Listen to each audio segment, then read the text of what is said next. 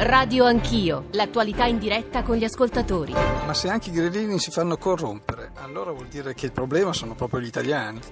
Eccolo qua il risultato, questo è il risultato, non per colpa del Movimento 5 Stelle o di Salvini, ma probabilmente per una cultura diffusa già da 40-50 anni, anche di più.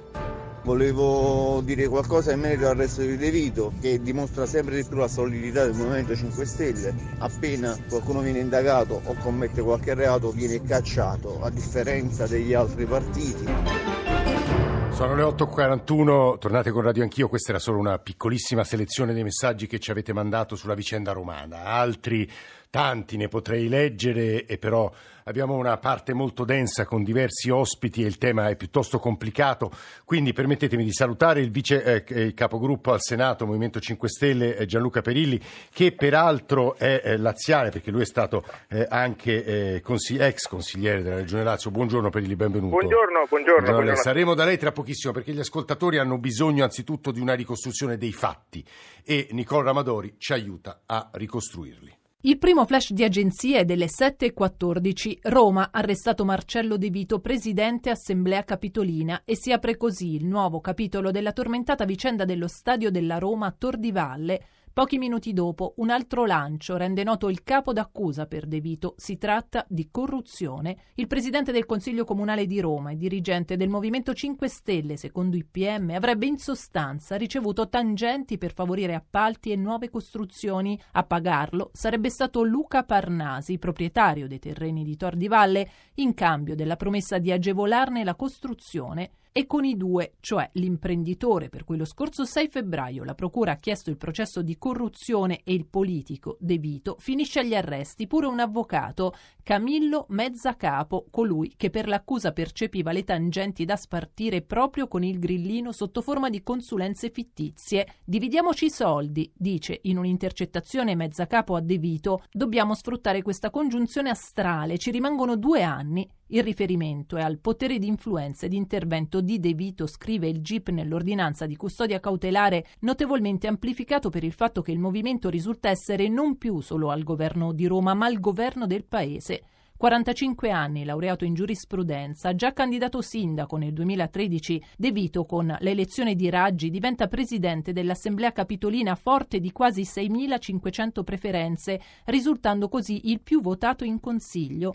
Vicino alla Lombardia e all'ala dura e pura del movimento, in questi anni non ha risparmiato critiche alla sindaca. Il suo è il secondo arresto eccellente per il Campidoglio, dopo quello dell'avvocato Lanzalone, già presidente di Acea e super consulente del comune. L'inchiesta è sempre quella sullo stadio di Tor di Valle, che non era, secondo gli inquirenti, l'unico obiettivo di De Vito, le cui condotte corruttive si sarebbero verificate anche per la costruzione di un albergo nell'ex stazione ferroviaria di Roma Trastevere e per la riqualificazione dell'area degli ex mercati generali di Roma Ostiense. I fatti, poi ovviamente ci sarà stamane oggi l'interrogatorio e sapremo di più, avremo ulteriori, ulteriori, dettagli. Ci sono però due domande che vorrei fare a Gianluca Perilli, vice capogruppo al Senato del Movimento 5 Stelle. La prima, non vi eravate accorti di niente, Perilli. La sua reazione è stata, cito testuale dal Corriere della Sera, sono disorientato dal punto di vista antropologico, il male è imperscrutabile. Però al di là di una lettura antropologica ci sono qui dei fatti sui quali forse potevate accorgervi prima. Ecco, Perilli. Sì, ma guardi, allora se avessimo avuto l'impressione di qualcosa, De, De Vito non sarebbe stato il Presidente del Consiglio Comunale e non avrebbe continuato il suo incarico. Io in quella frase mi riferivo a un problema più generale che in un contesto in cui l'onestà è un principio fondante della nostra forza politica, nelle azioni di ciascuno deve essere come dire, la guida, la stella polare, è evidente che poi non si può orientare l'animo, come ha detto anche eh, il Presidente Di Maio su questo e quindi non si può prevedere che ciascuno poi in maniera anche nascosta possa agire contrariamente a questi principi. Ecco perché mi riferivo a, un pro- a una questione un po' più generale, pur stando però con i piedi per terra, se questa era la... la Perilli, la, la presunzione di innocenza eh. non vale proprio per voi? Guardi, noi vale la presunzione di innocenza, tant'è vero che abbiamo anche negli stessi comunicati quando eh, il vice premier Di Maio ha eh, detto che De Vito eh, sarebbe stato fuori immediatamente dal Movimento 5 Stelle, ha però ribadito fiducia nella magistratura, nell'indagine e nell'inchiesta. Infatti questo per Ma noi so, ma l'avete già cacciato concreto. però. Beh, sa, per, però appunto dinanzi a un arresto per un'accusa così grave, infatti dinanzi a, simili, a una simile situazione in maniera se non altro cautelativa e per la gravità del contesto il Movimento 5 Stelle davanti a un arresto come ha sempre fatto e ha detto non può più prendere queste misure.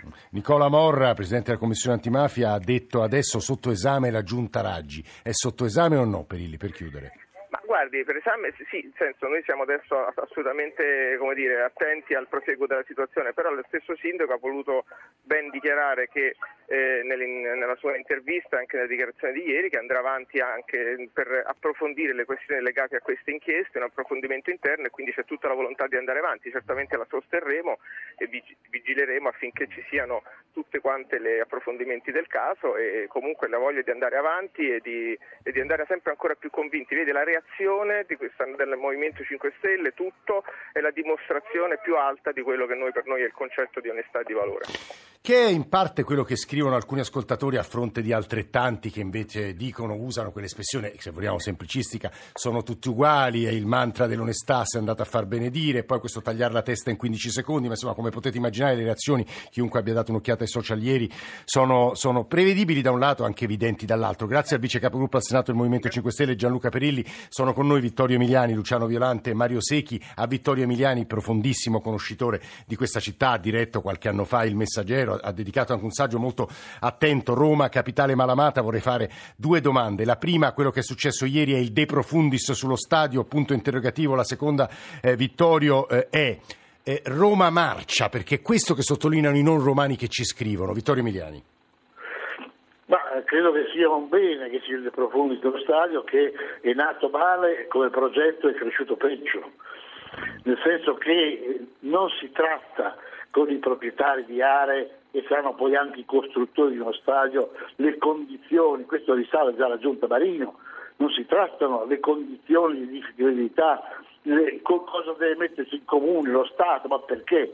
Lo, stato, lo stadio poi privato del Presidente della Roma, non della Roma, eh, eh, lo, so, eh, lo, so, Emiliani, però poi i terreni, i terreni, spesso sono dei costruttori stessi, quindi devi trattare per forza. Si dà una forza enorme a questa figura che riassume in sé la proprietà fondiaria, la costruzione e la, e la vendita, si può dire, il manufatto. Sono, è una figura che ha reso la, la, difficilissimo costruire Roma senza corruzione perché è veramente una figura fortissima. Anche una città che fin dall'inizio non si è voluta minimamente industriale, perché l'industria di Roma è stata l'edilizia e questo è stato un errore grave che risale addirittura a Quintino Senna. Ma l'altra cosa, quindi costruire, trattare con i costruttori le condizioni e dargli delle agevolazioni fortissime sul piano della copertura edilizia, sul piano della, delle infrastrutture di trasporto, quando il Politecnico di Torino ha detto badate che se non fate le grandi infrastrutture aggiuntive viarie, quando c'è la partita si blocca tutta Roma fino al gran raccordo anulare. E questa è l'altra e, e poi Vittorio il disincanto profondo dei non romani rispetto a quello che accade a Roma? Ecco, questo aggrava la situazione, già questo giudizio preventivo su Roma, la corruzione, eh, capitale corrotta, l'azione in fretta, per carità, io ho vissuto a Milano vent'anni, eh, la corruzione era fortissima, ma certamente molto più ben eh, articolata e, e ammantata il famoso, eh, c'era un, un codice ambrosiano, si parlava per l'edilizia, ma in altre città. Certamente essendo la capitale d'Italia tutto ha un risalto maggiore, la città che ha un enorme impatto nella comunicazione, che ha un eco mondiale immediato e quindi qui però ovviamente si in testa che bisogna cambiare gli strumenti di governo. Questo comune è troppo grande per essere amministrato, sono 129.000 ettari per essere amministrato con i poteri di oggi bisogna che ci sia un sistema tipo tedesco, berlinese, con un Campidoglio che dirige, coordina, programma e i municipi che sono grandi come città come Brescia, come, come Padova. Guardate, con, questa osservazione poteri, Vittorio Emiliani... Con eh, poteri. Eh, è il primo comune d'Europa perché è Londra, più grande, ma c'è la grande Londra che ha un potere eh, superiore. E l'organizzazione dei poteri, anche i modi in cui si esprime la decisione è spesso, ma ne parleremo poi nella terza parte perché è una delle maggiori esperti di corruzione del nostro paese, una delle fonti possibili della corruzione. Vittorio Emiliani, che state ascoltando è più, da anni che rivolge spesso vanamente purtroppo eh, queste considerazioni agli amministratori eh, politici del nostro paese. Chi ha riflettuto moltissimo sul rapporto fra politica e giustizia è senz'altro Luciano Vilante, oggi è presidente della Fondazione Italia Decide e della Fondazione Leonardo, ma è stato, come sapete, presidente della Camera, magistrato, una lunga vita politica. Gli giro alcuni titoli dei giornali e, e interventi di politici di primissimo piano. Marco Travaglio inizia così il suo pezzo, l'arresto di De Vito è gravissimo, è una notizia gravissima e però Aggiunge anche Di Maio ne ha subito annunciata l'espulsione marcando la diversità da tutti i partiti che gridano al complotto, alla giustizia e all'orologeria. Di Maio ha detto noi le mele marce restiamo diversi, le mele marce le eh, cacciamo subito e lo stesso Presidente del Consiglio ha parlato di mela marcia. Eh, Luciano Virante, le consegno un po' queste, insomma, le, la invito a, a, consegnarci una riflessione. Beh, innanzitutto un partito che rappresenta circa un, te- 30% degli italiani nelle ultime elezioni politiche, è inevitabile che abbia al suo interno persone per bene e persone meno per bene, quindi mm. non è che esiste un, dire, un, un dato sacramentale eh, originario, no? E quindi è inevitabile che ci sia una parte di persone più disposte a cedere ai, ai, al fascino della corruzione. Eh, questo è il terzo arresto, credo che avviene, se non ricordo male, nella giunta Raggi, quindi c'è forse un problema di maggiore vigilanza complessiva eh, sull'amministrazione della, della, capitale.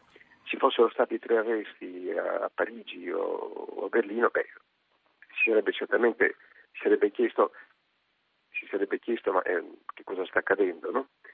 Una cosa del genere qui. Quindi il problema eh sì. è un po', credo, va al di là del singolo caso, che è certamente grave, guardare bene come l'amministrazione della capitale può tutelare se stessa dalla presenza di persone disponibili. Eh, che è un po' il discorso che faceva Emiliani, no? una questione anche di decisioni e poteri, organizzazione dei poteri, no, Violante? Eh, sì, certo, organizzazione dei poteri, maggiore vigilanza su, sui poteri, poi c'è un punto di fondo. Eh, l'onestà è una strategia o una ideologia? Eh. Se l'ideologia eh, dire, appunto, fa parte dire, del, della narrazione permanente di carattere propagandistico, se invece la strategia richiede una serie di strumenti, di mezzi, non solo punitivi ma preventivi. Il problema della, di aumentare le pene, la punizione, queste cose qui, sono cose che lasciano il tempo che trovano, perché chi eh, si presta alla corruzione non è fa il calcolo della pena, ritiene che eh, in qualche modo sì. ce la farà a sfuggire alla, alle indagini. E quindi un problema della prevenzione, quindi studiare attentamente quali sono i meccanismi istituzionali interni all'amministrazione della Capitolina che non hanno funzionato credo che sia la cosa migliore. La, la cosa giusto, più urgente da fare, sì, stava dicendo. Sì, giusto quella, la decisione, in quello apprezzabile, decisione del vicepresidente Di Maio. Di, dell'espulsione immediata. Ah.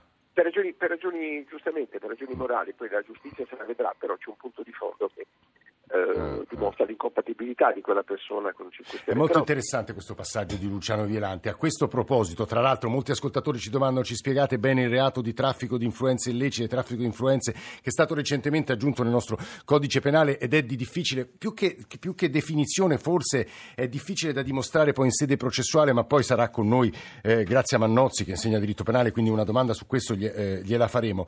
Eh, alla luce di quanto ci hanno detto Emiliani e Violante, io mi permetto una sola domanda Mario Secchi, mi scuso con lui perché purtroppo abbiamo meno di tre minuti, è il direttore di lista, collega. E le conseguenze politiche di quello che è accaduto e sta accadendo, Mario? Beh, eh, un asteroide si è abbattuto sui 5 Stelle. Purtroppo mm. questo è il, è il, punto vero. Ha detto benissimo le cose su Roma Emiliani, non vanno ripetute. Violante ha espresso perfettamente quello che è il quadro, diciamo così, un po' istituzionale. Dal punto di vista politico, questo è è un grosso problema. Ieri era abbastanza evidente la difficoltà eh, del movimento, primo perché eh, la reazione è stata veemente e in questa prontezza della reazione però c'è anche tutta la gravità del caso, no? Questa è, è, un, è, un, è una spia della grande difficoltà. L'altro segnale che è arrivato ieri è il fatto che il Presidente del Consiglio Conte abbia subito uh, fatto due o tre dichiarazioni in sostegno di Di Maio dicendo è un grande leader eh, e così via.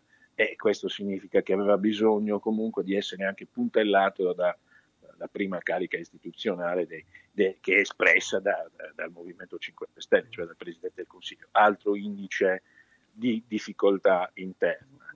Poi l'altro impatto è la divisione profondissima, io farò una cosa sul volano gli stracci pentastellati ehm, nel Movimento 5 Stelle, perché ieri la Raggi ha detto, è noto che eh, De Vito e la Lombardi non mi amassero, mm. eh, a Rai 1 da Vespa. E ho visto che ha risposto la, la Lombardi, e insomma, lì c'è un dissidio molto grande bisognerà pur uh, vedere come si ricompone, se si ricompone, cioè la divisione che c'è all'interno del Movimento 5 Stelle uh, a Roma e nel Lazio, che poi in realtà non è circoscrivibile a Roma e nel Lazio, c'è una divisione interna da tempo nel movimento in generale, basta vedere tutte le espulsioni eccetera. Questo qualcuno cinicamente direbbe sono tutti uguali ovviamente, mm-hmm. qualcun altro direbbe no, conferma la diversità sì. perché c'è la reazione di, di Di Maio, eh. immediata, però noi come sempre poi dobbiamo, da cronisti, gente che cerca di fare analisi politica, dobbiamo guardare i fatti che sono quelli ovviamente e il timing che è un'altra cosa molto importante, cioè l'agenda. Questo arresto casca nel momento in cui il Movimento 5 Stelle cerca di capitalizzare. Eh, e poi Mario mi permetto di aggiungere, senti la nostra sigla di chiusura, la vigilia delle elezioni in Basilicata, peraltro noi dedicheremo uno speciale lunedì mattina a questo tema, a, quella, a quel voto. Grazie davvero a Secchi, Violante e Emiliani, tutti temi che meritano grandi approfondimenti, insomma nel corso della giornata ci torneremo. Adesso c'è il G1 delle 9, poi sblocca cantieri.